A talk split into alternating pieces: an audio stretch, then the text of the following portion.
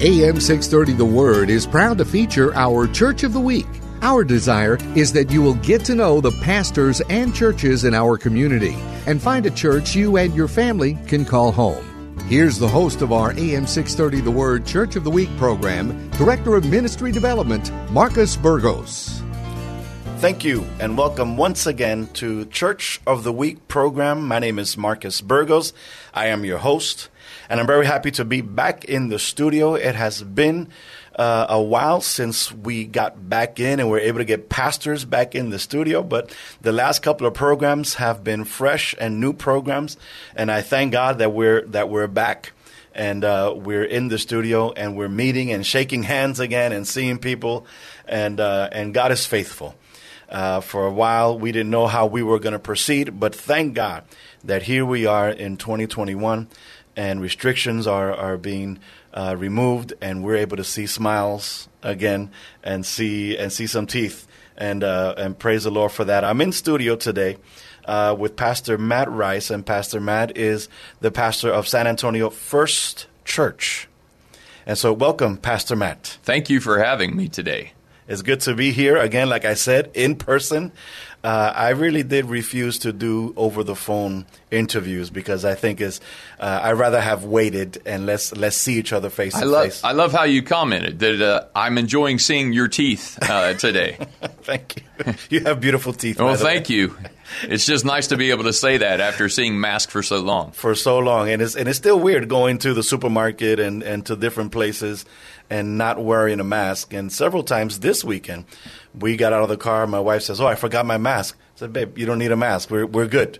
So we th- we thank God for that, and, and we came off we came out on the other side.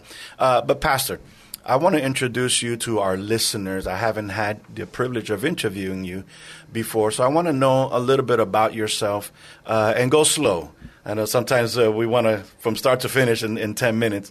Uh, but tell me, where are you from? Are you a PK? Give me a little bit about your background. I am. I'm definitely not a PK. I I am from uh, Southern Ohio originally. Uh, I grew up in. When I say Southern Ohio, the name of the city was actually South Point for the most southern point of Ohio, which is a little town that's right by Huntington, West Virginia, and Ashland, Kentucky. I always have kind of a joke that I was born in West Virginia, but it was that was the closest hospital. Yeah. I was. Uh, I grew up in in Southern Ohio on a little farm. Uh, a dad who was a factory worker uh, a welder for his whole career, and then we farmed on the weekend and on the evenings. Uh, he was born in a log cabin on that farm, the same log cabin that his dad was born in Wow. on that farm. And so that's kind of my roots. I grew up, I, I love all the aspects of, of farming and, and working with cattle and working with my hands. It's like a favorite hobby of mine, working on cars, all of those types of things, because that was kind of in my DNA that my dad passed down to me. And we were always a part of the church. My mom and dad, uh, this, when they got married, they went to the Methodist church. Uh, but my mom had been a Nazarene. And, and so if your listeners aren't that familiar with the Nazarene church, it's very uh, similar to the uh, Methodist church. And both would trace their roots back to John Wesley. And so uh, there was a time when my mom convinced my dad to go to the Nazarene church. And I, I really spent the majority of my time as a young person growing up in the Nazarene church, going to camp, doing all the different things, but really holding God at, at arm's length. Uh, there were a lot of times where I kind of, okay, God, I'm going to start this relationship, I'm going to do something, but uh, didn't follow through on any discipleship, didn't really follow through on, on growth, and really was stubborn and wanted my own way and wanted to, to kind of do my own things. And that continued uh, all the way through, uh, even into college. And I went to a Nazarene University and uh, really made that decision at the last minute, had picked a, a state school, and really had planned that I was going to go and, and follow along kind of my party life, that I thought, okay, this is who I want to be. And I hadn't really done that throughout high school. I was too afraid of what my dad, you know, might say or do. But then I thought, now I'm going to spread my wings. And at the last moment, I decided to go uh, to Mount Vernon Nazarene. It's university now. And as I went there, you know, it wasn't an immediate thing, but God just kind of kept me close and kept working on me. Chapel was a requirement, even though I got fined because I, I missed more than what I was supposed to. But chapel was a requirement, and God continued to work. And I would say it more than through the services, it was through a couple of people that He brought into my life. Yeah. Um, one one guy from my hometown in Ironton, his name was Paul Ferguson, and um, he had come and I, I, met him. We had known each other before, but barely. And I just was walking through the dorm and I saw him in the room and I'm like, what are you doing here? And we began to talk and, and he shared with me he had he had lived the life that I thought that I wanted. Right. And it had ended in brokenness. Mm. And he had called his mom and said, Call the pastor because I'm either going to end it or I'm going to give my life to God. I mean, he, he was broken. And he began to share that story, and it, it wasn't right away, but God kind of kept him in my life, and little by little, that story began to change me and call me. And then after a couple of years, I, I finally made that decision that, wow, okay, God, I'm, I'm, I'm giving in. And if you can imagine, if you think the, the town that I worked in uh, with one of my summer jobs was called Ironton. And so it's a factory town. It right. sounds like a factory town. Yeah. If you're from there, you'd call it Arnton because, you know, you pronounce everything different. Uh, but I'm there at seven o'clock in the morning, and I'm in what they call a laborer's shack. So it's a little, you know, for guys that are going to shovel all day or do something. It was a summer job that I had, and God had been working on me over and over and over again. And it was finally, it wasn't in a revival service. It wasn't at church someplace. It wasn't even at home. It was at seven o'clock that morning that I said, okay, God, I'm, I'm all in. And you know, it was it was immediate because there had always been times where I just couldn't stand up and, and say that I had decided I'd make a change in my life or whatever. And it was the first break when some employees and I got together and somebody mentioned something and, and in my heart I knew at that moment, okay, God was giving me that that time that I was I was going to have to talk different. I was going to have to say things that were different. And in that moment, I said, you know, I decided something today. Mm. I, I decided that, that I'm, I'm going to be different. And from that moment, God just kind of began, you know, little by little. And I was so excited to get with my friend in the car and begin to share that experience. And we went back and we started a devotional group with all the guys that we had kind of hang, hung around with. Many of them were similar journeys uh, yeah. to me and we all kind of began to to grow in that. And I eventually, uh, it was at the same time I met uh, who would become my spouse my senior year in college that we had dated and, and got engaged and, and then were married. And I, I graduated with a business degree. Yeah. And uh, the whole story of how I got a job, I think God was in that, but th- that would take way too much time. But I got a job That's another program. Me. Yeah, it is. It's another program. And but I would tell you this: I got a job in, in it moved me to Beaver Falls, Pennsylvania uh, another kind of factory town. But I was working for a company called Ashland Oil, and they had two openings whenever I was interviewing with them, and one of them was in my hometown. Uh, the other was six hours away. And we would not be having this discussion today, this interview today, if I had gotten the job and they had assigned me to my hometown because I would have been comfortable. I would have been uh, playing softball with my friends. You know, I just, I would have been settled there. Uh, but God moved me where He could talk to me. Mm. And isn't it amazing how God does that sometimes? That. You know, He moved me where He could talk to me. And and definitely Beaver Falls was a place. Uh, we sh- we were struggling as a couple. We found a church, but you know we were lonely and didn't have many friends. And God really began to uh, call me and, and say, you know, remember back and the year before, I kind of had felt his voice. Even even had called my parents and said, you know, I think God may be calling me into ministry, but I'm a senior and I'm engaged and I have a business degree. You know, I can't go back. This is right. all too expensive. I just must be, you know, I can't be hearing him right. And then uh, I felt that. I said, you know, I'm going to call. I called a pastor friend. Uh, this was like six months into my job. And he said, Well, Matt, this is what you need to do. You need to, to go to seminary. You know, you can go and, and graduate with your master's and, and be out and begin ministry about, you know, earlier than Jesus began his ministry. and I thought, wow, I can do that. I have a business You'll degree. be ahead of the game. Yeah, I can do that. How in the world? You know, because I wasn't the brightest uh, light bulb, and I thought, how am I going to be able to survive in, in seminary? But we, we made that decision, and curious enough, we uh, we packed up and left, and all I had done was spoke on the phone with the school. I had never been there. It was in Kansas City, uh, 12 hours away from where we were. I'd never been there. We hadn't. We didn't have jobs. We didn't have a place to live. My parents put stuff in a U-Haul and said, "We're coming in two days." And you know, the we went there, and within the first day, we both had jobs and, and a place to live. Wow. And and God just you know did amazing things. And and through that, I ministry time, I, I graduated and moved to to Texas. Yeah. And so I moved to Texas in 2000. No, in 1994. Wow. And now I've actually been in, in Texas over half of my life. It was in the Dallas area that I was there for the first eight years, and then I've been in San Antonio uh, for 19 years now since 2002. And you know, it's it's been an amazing journey. Just I'm thankful, not without heartache. Exactly. Not without heartache. Uh, serving the Lord uh, doesn't come without heartache. Some from you know outside things. Uh, their sickness. Uh, my my oldest son, when he was six, right after we moved here, uh, had cancer, and we went through a journey of of that cancer. Just amazing church supporting us as we went through that journey together.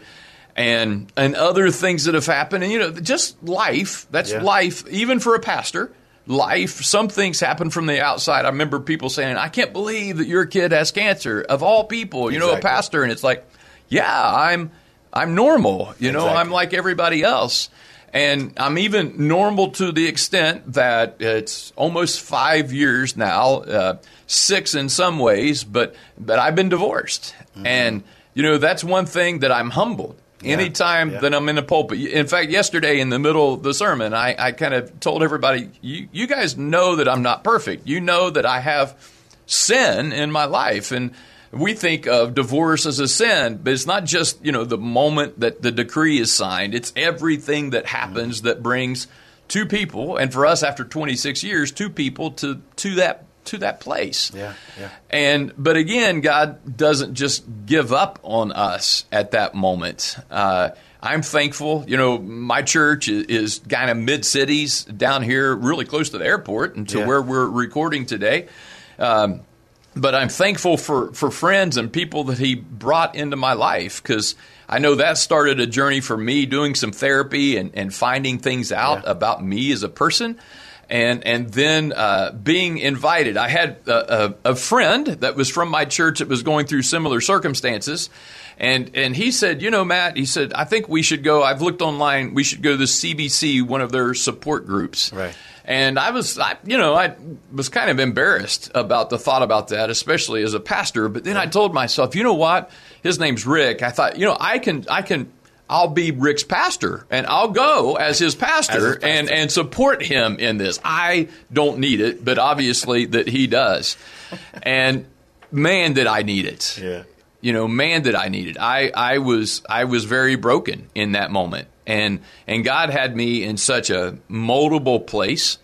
And I went, and three years I went. You know, I went through their divorce care program, and then they have a, a great uh, series of programs where you can learn and grow in these growth groups. And what I learned, a part of my journey is I I didn't know really how to be intimate. You know, it, it was one thing to kind of share surface stuff, but Right. I'd never really known, and kind of that was part of my family DNA too. You know, the you don't really hug, you don't really talk about deep things, and who knows that we carry that stuff into a relationship. And then God just took that time and He began to to teach me that. And my favorite part of that whole journey, and I, I, I hope that if you're if listeners can uh, feel this today or touch that, is I recognize that even as a pastor, uh, which at that time for you know for 20 years, even as a pastor, well 19 years at that time, I really didn't know how to be intimate with God. And that he took that brokenness, Yeah. and we know, I mean, Romans tells us that God will work all things together for the good of those who love him. So even in my junk, God took that moment and, and he began to work it in my life and change me to where for the first time ever I could begin to become intimate with him and really went from that example that we can read uh, between I think it's Romans five and six. That example from being feeling like I was the servant, feeling like I was you know kept at arm's length, to feeling like I was in his lap and I was his son, and uh, being able to feel for the first time that God was pleased with me. I think He'd been pleased before, right. but I could never experience that. It was just never open to me and that transition of, of just feeling his grace come in and and really um, again amazed how does god do that how does he take your brokenness you know mm-hmm. and all the junk that i had this was not stuff you know cancer i can look and go oh that's that's that was out of my control well right. this was in my control but god didn't give up on me and I'm thankful that not only did God not give up on me, but uh, my church didn't give up on me. Mm-hmm. And I think that speaks highly, you know, to them. Uh, there might have been times that that has happened, and I'm thankful that they, I believe, they saw my heart and what God was doing, and it's something that I try not to shy away from because it's real life, and I want people to know that journey and know that, yeah, it happened to me as a pastor, and you know, a lot of times it can happen in your life too. That's right. Yeah. A lot of people give up on themselves. You know, we're a lot of times it's easier for us to have patience with another person than with ourselves. And even though it's very difficult to forgive other people, a lot of times it's even more difficult to forgive ourselves. But guess what? God doesn't not only use the perfect. Amen. If that were the case, I don't know if anybody would be on that no. list. Pastor, would you take a moment, perhaps, and, and follow that trail of of the imperfect, uh, that how how God, you know, we, we, we commonly say that. I'm a, I'm a pastor as well. We commonly say it's not it's not the ability, but the availability, you know. And but again, we disqualify ourselves all day. I can't because I can't because, and you go down the list. Why don't you talk to that for a moment? Well, and Scripture is full of of those examples. You know, if we go back, Abraham, you know, God calls him, and then he goes out and proceeds to make every mistake that you could possibly think of. Um, you know, all the way through to where the famous stories of David uh, that we think about, and then. You know, uh, I've enjoyed. this will give a little shout out and PR to the show The Chosen. I don't know if you've had the opportunity to watch that, but uh, I've enjoyed it because it personifies it. You know, it, it helps me to see and and the people become more real as I watch that. And I, I as I've watched Andrew and as I've watched Matthew and and these very imperfect people that God called and then was able to do things, you know, in their lives. And the way that, that He has taken my divorce and, and taken even the cancer that my, my son went through, and then everything else. And I think the key that he's teaching me is that if I hide these things, and I really want to, mm-hmm. I really want to. You know, that uh, Philippians 2 that I read in the devotionals today, uh, it talks about that Christ humbled himself. And I joked about the song, you know, oh Lord, it's hard to be humble when you're perfect in every way. Well, we, we're laughing about that song, but in reality, we, we want that exterior. We want people to see that we're perfect. We all do. It's not just me or you. I mean, that's just, that's us. And when God helps us to be willing to admit we're not, and and then you know the the tapes keep playing all the negative things. Matt, you're this. Matt, Matt, you're divorced, or Matt, you've and all the things. Uh, and I'm able to push those aside. The, the end of Philippians in chapter four, you know, it tells us to think upon. That was another one of the devotional clips. If we think upon all of these things, uh, and I believe that because it's it's spiritual warfare that are hap- that's happening every day in our thought life. That's right because we have those old tapes. You're not good enough. Uh, one of the great things about the Church of the Nazarene that, that we believe uh, it's it's it's foundational is God's grace literally can transform us. Yes. I mean, it literally can transform us. So God's God's love and God's grace. It doesn't matter who we've been. It's not about who we were. It's about who God is going to make us to be. And that work in our life, and you know, I'm I'm an example of that so many others. And so I do. I'll end with this part. Uh, that I don't want anybody to think that wow we advance to the place to where those battles end where God finishes transforming us because I still fight those voices. I fought those voices this morning telling me that I'm I'm not good enough and I'm sure I'll fight them before the end of the day. Right. But then at the same time, I go to warfare with the word and, and telling myself, okay, Matt, God, what you want me to think upon, what, what's true. And I begin to make lists to myself. Why do I know that's true? And at the top of that list, at the top of that list is always that God loves me. Always that God loves me. Wow, what a what a what a great sermon! We could follow that up and, and just preach for, for a couple of more hours. Uh, but one of the things, so so many things that, that you said there, uh, but I wanna I wanna transition to the church. I need to get to the church. Yeah. Uh, and so San Antonio First Church, and um, you've given me so much material. My my the wheels are spinning in my head.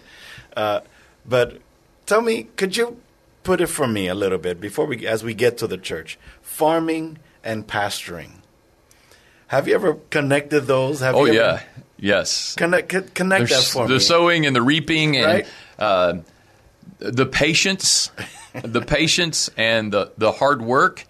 Um, you know, all of all of those all of those pieces. Yeah. Uh, the depending on God. Yeah. Um, uh, that's a. I, I'll be honest. That's a, a struggle that grew up. I grew up with a dad that worked harder than anybody that I've ever seen. And I've asked him, he's 86 and he still does that type of stuff. And I'm Yeah. like, Dad, why do you do that? And he's like, Well, that's all that's all I've ever known.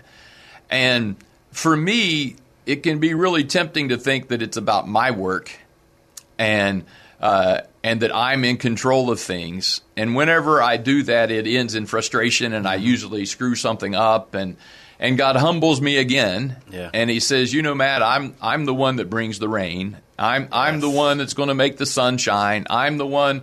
You know, somebody else may have planted the. se- I'm going to do all of these things, and."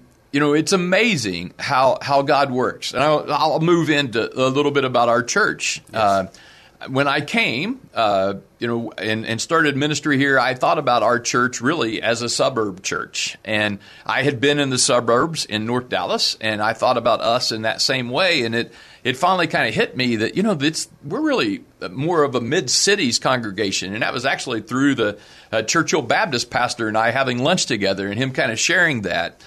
And I went to the local elementary school, Larkspur Elementary, that's right over beside us, and began to talk about, man, what, what could we do? How could we help you in, in this community? We want to be a part of the community. And they shared with us that, and it's right now, they have 800 students, and 90% of those are economically disadvantaged. Now, if you're in, if you live around the area, I mean, it's right beside Castle Hills, you would think, wow, no way, there's not that kind of need. But you just, if you drive around a little bit, you'll see that. And they said, we need help with, with food and, and with clothing for people. And I began to think, wow, you know, we used to have a school and we closed that down and we have all this space. And so we decided to start a compassionate ministry. And eventually it became uh, West Avenue Compassion. And, you know, from the first day when we were trying to serve maybe 10 people and how that would all work. And, you know, it has grown over 10 years and now it serves at least 200 families every week. And most of the time it's, it's, well, through COVID, it was 300 families, Yeah. you know, a week. It gives out clothing, it's ESL classes, it's, it's, you know, GED classes, it's all these different things that are, are helping the community uh, to grow. And so, at the heart of who uh, San Antonio First Church is, or SAF.church, that would be our website at SAF.church. It's we want to be a community church. Uh, that's that's really our vision, and we want to to touch everybody that's within the community. Last night we have a, an outdoor basketball court that's open, so most people that know our church, they either know us, oh, you're the place that gives out food, or you're the place that has the soccer field outside, or you're the place that has the basketball court. Yeah. And and so as I go and, and hang out at those different places, and to me, it's the opportunity for us to bridge and to say, well, this is who God is. You know, uh, I love the the uh, the translation of Eugene Peterson from the Message uh, from John chapter one when God became flesh and and moved into the neighborhood. Yes. and that you know that we want to represent that. This is what God would look like in our neighborhood. Tell me, where the church is. Give me your address. How can? And Yes. What time are the services? It's 10715 West Avenue. So it's it's on West Avenue between Lock Hill Selma and Blanco, not far from Churchill High School, although it is closer uh, to Lock Hill Selma. And the service times is at 11 o'clock, uh, and there's classes, small groups that meet at 9:30, and then you know throughout the, the week there are various things, and they can all find that on, on the website. It's a very inviting again. site. saf.church. saf.church. And uh, Pastor, thank you so much. Again, we ran out of time. Uh, we're out of time. What a what a great conversation. Thank you, Pastor Matt, for coming and being with us. Thank today. you for inviting me. uh, San Antonio. Get to church. If you don't have a church, find this church, San Antonio First uh, Church, SAF. Dot church. SAF dot church. God bless you, San Antonio. God bless you, Pastor Matt. Thank you. Thank you for joining us today as we featured our AM 630 The Word Church of the Week.